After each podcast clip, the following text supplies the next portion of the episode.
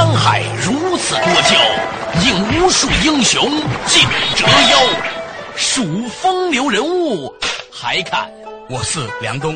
大家好，我是吴伯凡。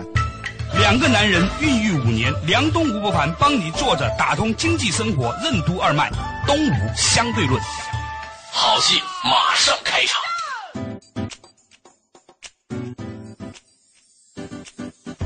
坐着打通经济生活任督二脉，大家好，欢迎收听东吴相对论，我是梁东，对面的依然是二十一世纪商业评论发行人吴伯凡，老吴你好，大家好，老吴最近读什么书了？读了一本呢，听说最近很火的一本书，就像这个旧制度与大革命，由于中央领导推荐了这本书，所以这本书很火。同样，就是说这本书呢也是中央领导推荐的，也很火。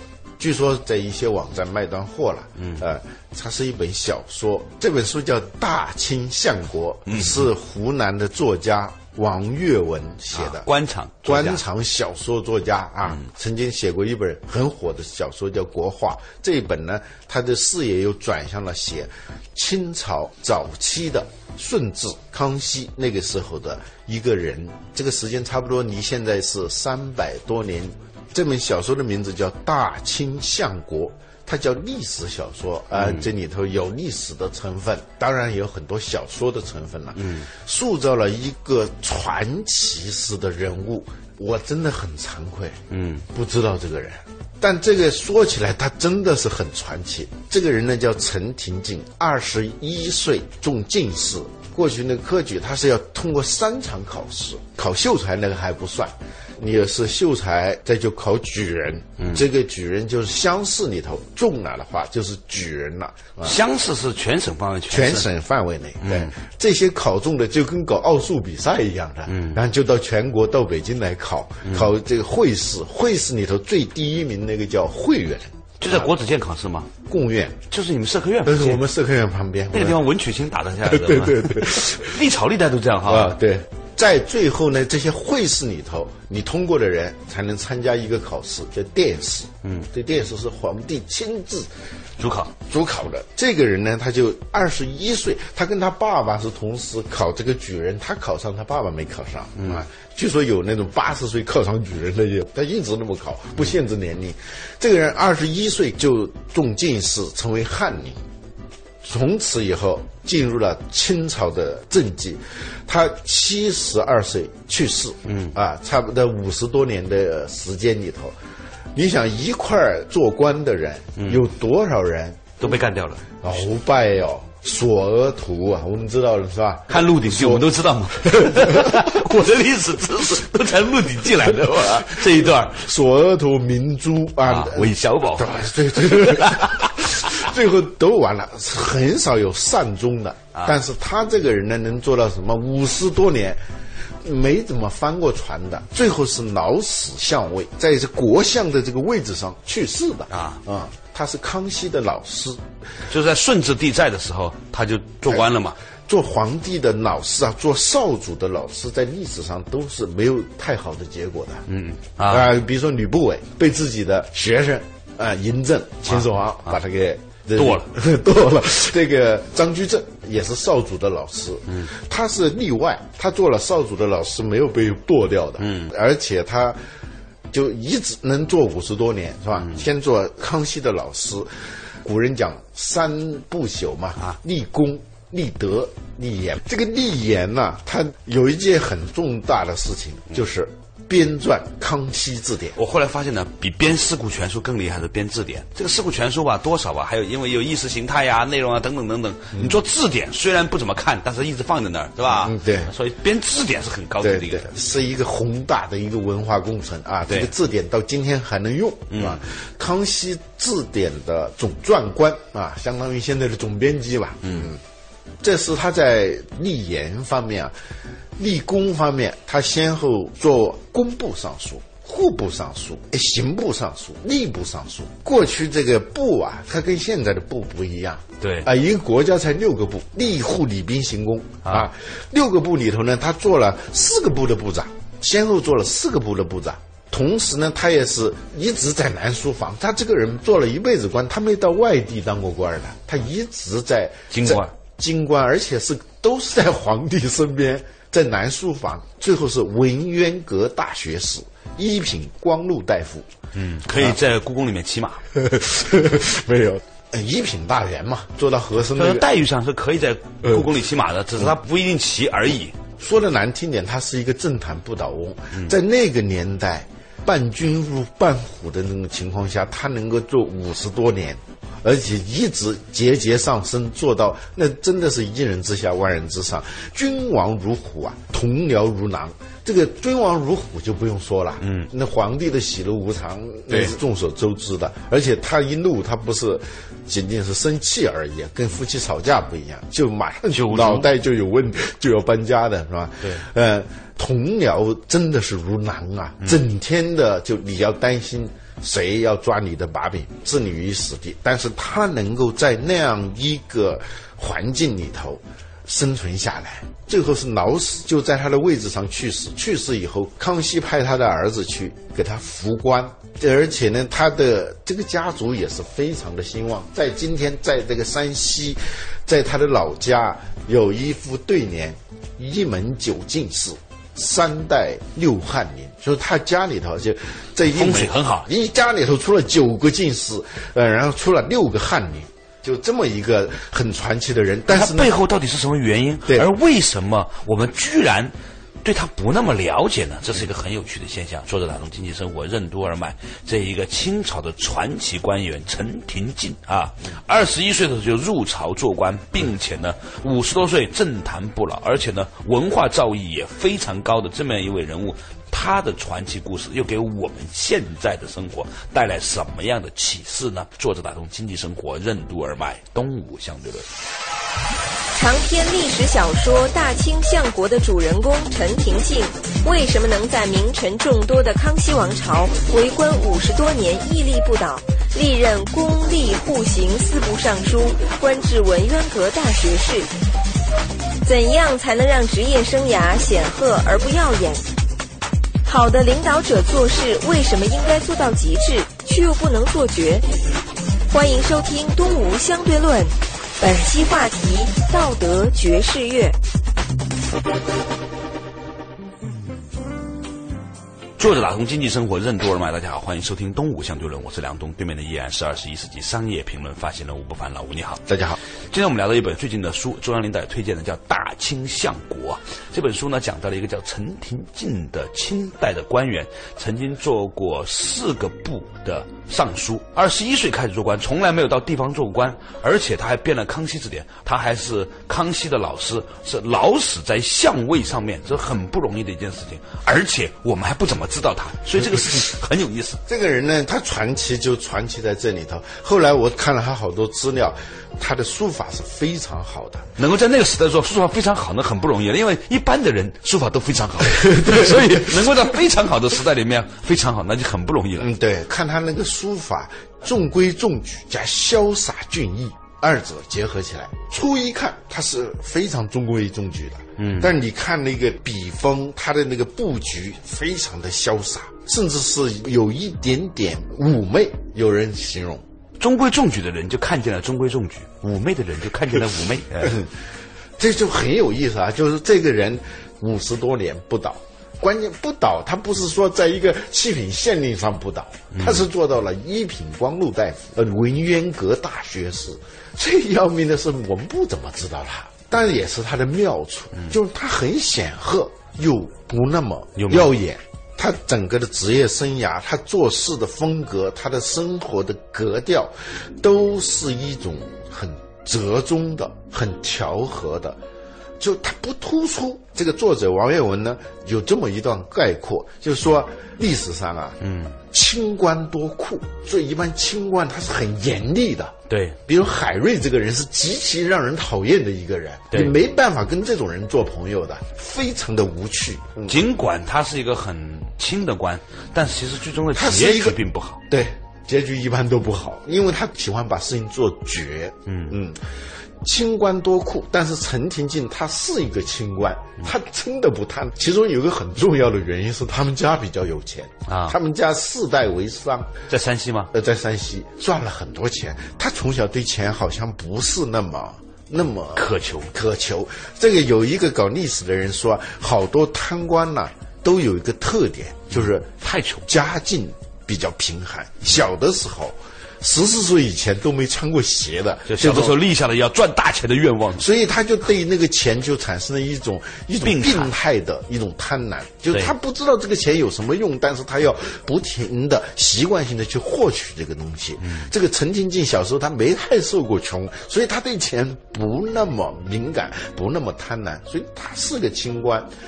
但是他不酷，做事情啊不严厉。比如说他做钦差大臣、去办，已经是这个事情是铁证如山了以后，他要根据各方面的格局和态势来酌情对这个人进行处理。嗯嗯，他一般不会把人置于死地。嗯，他是尽管是个清官，他也大权在握。嗯，好几次呢，他握有这种对某个巡抚、总督的生杀大权的时候。他都给别人留有余地，嗯，清官多酷，但陈廷敬他是宅心仁厚，对。啊，好官多庸，就是一般好官呐、就像我们有时候说这个好人呐、就是嗯那个《围城》里头赵新梅说方鸿渐，你不讨厌，但是你没用。啊，我们有时候公司里头也有一些好官呐、嗯，不让人讨厌，亲和力很强，但没什么用，就庸啊和好官多庸，比较平庸。但是陈廷敬呢，他是非常精明能干的。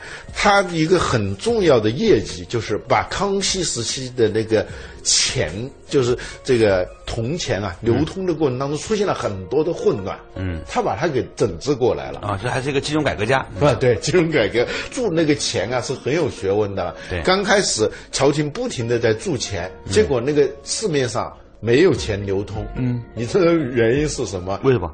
因为那个他没有管理好这个铜价和这个钱，就钱的面值和铜价这之间啊，它要有一个平衡的。对，朝廷铸的这个钱啊很大很厚，嗯，一些奸商啊，他把那个钱收了以后啊，熔成铜了。熔成铜了卖，比那个钱本身要值钱。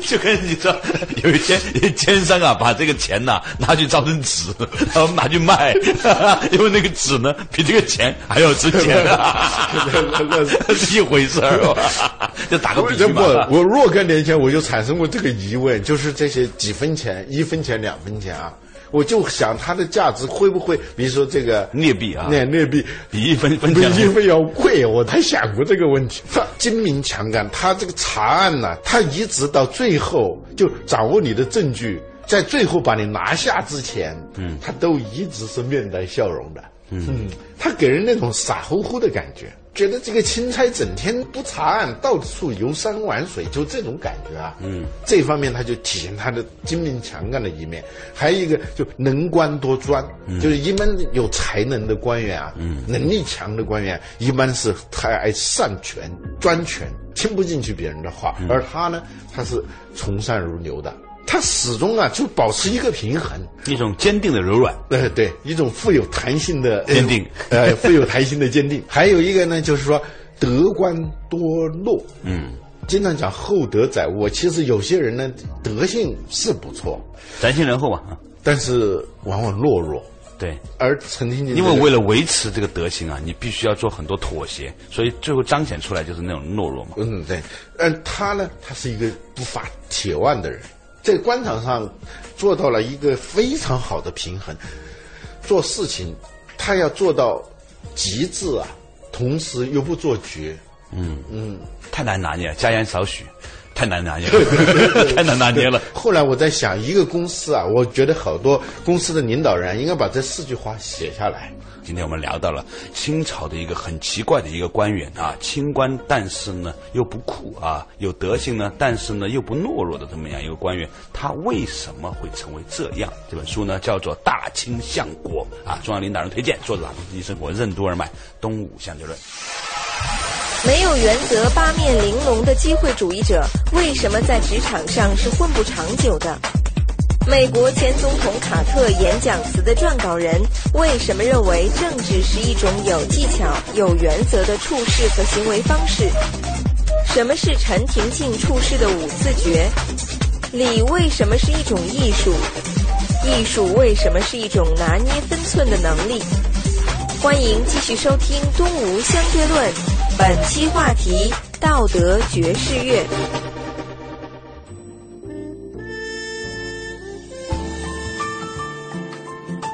坐着打通经济生活，任督二脉。大家好，欢迎收听《东吴相对论》，我是梁东，对面的依然是二十一世纪商业评论发行人吴伯万。老吴你好，大家好。话说呢，我们今天聊一本书，叫《大清相国》，描述了一个清朝时期的叫陈廷敬的宰相啊，在位呢五十多年，老死在相位上。在治理金融、官员吏治等等各方面呢，都把握的很好，而且呢，关键历史上还不是很出名。这样的一个人物，他是点改呢？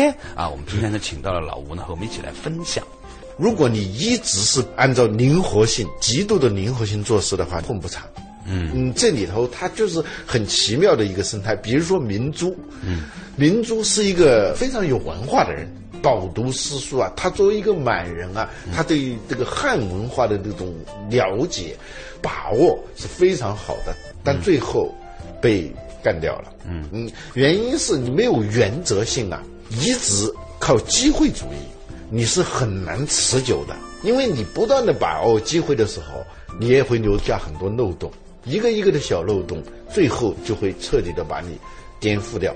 美国前总统卡特他的演讲词撰稿人，嗯，写的一本书叫《硬球》啊，硬球本来是一个打棒球的一个术语嘛，嗯，就就是打过来你接不着的那种球啊，嗯，硬球的意思呢是什么呢？他说是一种有技巧的，同时又有原则的处事和行为方式。这本书要告诉你的是，在一个政坛上。一定要是有原则的那种墙头草，那种见风使舵的人，最终下场都是很可怜的。嗯，同时一味的保持着所谓的原则和理想，而不知道通融的人，下场也是非常不好的。陈廷敬这个人之所以能够做到这样，他玩的就是一个硬球，就是说虽然硬，但是个球，能转。嗯，对。我们曾经讲到过空谷藏风嘛，就一个巨大的山谷里头有一座高峰，嗯。嗯，这是最好的。比如说他要做一个清官，他知道清官的毛病在哪里头，他要节制这种东西，嗯，对人要严格，同时这种严格里头要要有人情的仁厚之心，对，自己要能干，同时你要尊重别人的智力，嗯，尊重别人的尊严。你要讲究德行，同时你又该在这种关键时刻出手要稳、准、狠。他几个处事的原则，他五字诀：忍、等、隐、稳。要忍，这是很重要的。就是很多时候，他觉得一个事情今天不解决，是因为有不能解决的道理。他要忍，他要等，还要隐。有些东西啊，不要那么显。不要那么露啊！您说到这个事情啊，让我有一种很大的感触。做任何事儿啊，都是个技术活儿。嗯，你得很优雅的保持你的力量，你要很努力的才能显得很不费力的样子。就像你看那个这个做艺术体操那个，你要很慢的彰显出你的稳定性。你看那些吊环哈，那些艺术体操，尤其男士的那些动作哈，嗯，你看着好像很不费力，是因为他用了很大的力气来显出他真正的不费力。这种技术活它有力量，有技巧，呃，很不容易。这个这你说的还真是，技术活呢，说起来有点难听啊啊，其实就是技艺或者就是艺术。对，这个艺术这个词啊，比如说《孙子兵法》，嗯，译成英文是 Art of War，就是战争的艺术。艺术的意思就是一种用心去感知的、心领神会的一种。行为方式，对一种习惯，兵法说的是法，其实是艺术。嗯啊，这个辜鸿铭他有一个说法很有意思，他说我们中国的这个《礼记》啊，译成英文的时候啊，很多的汉学家把它译成了就 “right”，就是仪式这个词啊。但他说这是不对的，这是文不对题的。他说中国的这个《礼记》其实本质它应该译成艺术 （art）。礼本身是一种艺术，尊重的艺术嘛。啊，艺术就是拿捏分寸的这一种力量。比如说这个书法，不能说谁写个字都是书法，这种书法是什么？它是能够把各种力量能够糅合在一起，刚柔并济哈。哎，有一天我到一个公司里头，那门口写了几句话，我一看，一下子对这个公司有点刮目相看了。写的什么话呢？叫“恭而无无礼则劳，慎而无礼则喜，勇而无礼则乱，直而无礼则绞”。这这四句话是孔子说的，是《论语》里头有一章是叫泰伯嘛，就是恭敬呢、如果没有礼，没有艺术感，尊重的艺术力。对，没有这种艺术感，他就会陷入到劳，做到恭敬吧，温良恭俭让。如果没有你来节制来平衡的话，你会陷入到一种疲惫不堪当中。嗯嗯，慎而无礼则喜，就是说你谨慎做事情谨慎，但是如果你没有礼来节制的话，你就会变成畏手畏脚，缩头缩脑，最后什么事情都干不了啊。勇而无礼则乱，就是一个人要勇敢，但是没有礼来节制的话，最终一定会陷入到混乱当中。直而无礼则绞，就是一个人正直啊，但是没有礼来节制的话，他最后一定会陷入到一种纠结和一种困扰当中。绞刑的绞嘛，就是自己把自己就绞在那儿了。这个陈廷敬他的整个的处事的艺术、为官的艺术，跟他的书法艺术是一样的，就他始终要寻求一种平衡。跟我们以前谈到的那本书叫《遗失的智慧》里头谈到叫“道德爵士乐”。道德爵士乐，爵士乐，他一方面是特别懂乐理的人，嗯，一方面他是不是乱不断的变换当中，他要坚守一个原则，坚持一个原则的时候，他不断的在变通，这样一种状态就是这种道德爵士乐。陈廷敬能够五十多年一直不倒的原因，我觉得他很这懂舞跳的不错啊。哎就这个道德的爵士乐唱的不错。老吴，我在刚才跟你聊天的时候，默默的听着你，突然有一种庆幸。以前吧，我们都很害怕长大，很害怕老。哎呀，连头发都白了，是吧？最近呢，突然有一种庆幸感，就是我们以前吧，小的时候其实类似的话听过的，你要保持这种刚柔并济呀、圆融坚定啊等等，所有这些东西，好像说了又没说，非得人活到这个年龄之后，终于知道说的是什么了。但是当我说给我儿子听的时候，他肯定又是不屑的。他运气好，在四十岁的时候，也许他也能够知道到底说的是什么。嗯，中国的家言少许啊，是有一点道理的。好了，感谢大家收听今天的《动物相对论》，我们下一期同一时间再见。本节目由二十一世纪传媒制作出品。